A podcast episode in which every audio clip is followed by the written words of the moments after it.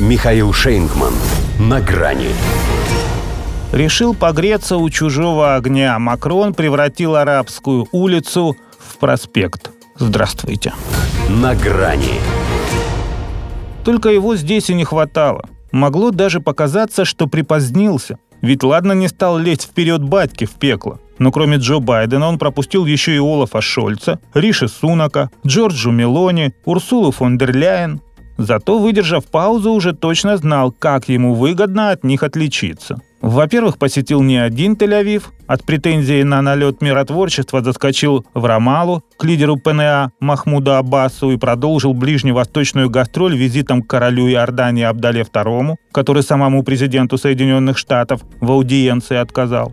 Во-вторых, Прилетел же Эммануэль Макрон не с пустыми руками, а с деловым предложением. Специально вез его сюда, предварительно не обговаривая с союзниками, чтобы именно на сцене театра военных действий впервые исполнить то, что, как он считал, должно стать геополитическим хитом. Для борьбы с Хамас, сказал, необходимо создать международную антитеррористическую коалицию по типу той, что как бы бьется с ИГИЛ. Пока не зашло. В США от этой затеи небрежно отмахнулись в стиле когда вы нам понадобитесь, мы вас сами найдем. И продолжили усиливать свое собственное боевое присутствие в регионе. К двум авианосным группам в Средиземном море уже и эскадрилья F-16 добавилась. Кроме того, по данным Wall Street Journal, в Иорданию, Ирак, Катар, Кувейт, ОАЭ и Саудовскую Аравию к концу недели перебросят зенитно-ракетные комплексы «Патриот».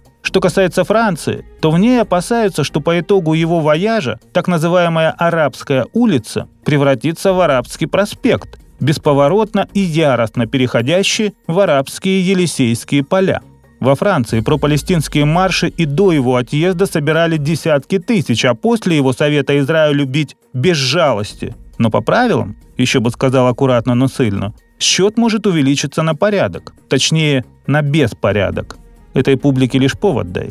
Это при том, что в Пятой Республике уже введен высший уровень террористической угрозы, который не мешает антисемитским проявлениям расти в геометрической прогрессии. Иными словами, авторитет Макрона и так стремился к нулю, а теперь и вовсе в минус уйдет. Хотя он же потому и отправился в такую даль, что для Родины старался. Вернее, для себя, но чтобы она его оценила. Хотел погреться у чужого огня. Не то чтобы дома ждет холодная постель, но лучше бы такая, чем с клопами. Так что места, где он появлялся, неплохо бы продезинфицировать, поскольку прибыл же не только со своими тараканами. Впрочем, даже их хватит, чтобы подвести черту под его визитом карандашом Машенька. Одна суета и никакого толку. В том числе и для тех, как минимум девяти французов, что тоже стали заложниками Хамас. А ведь их освобождение Макрон и называл своей главной задачей.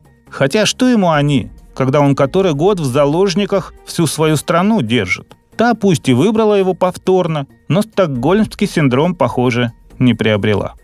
До свидания. На грани с Михаилом Шейнгманом.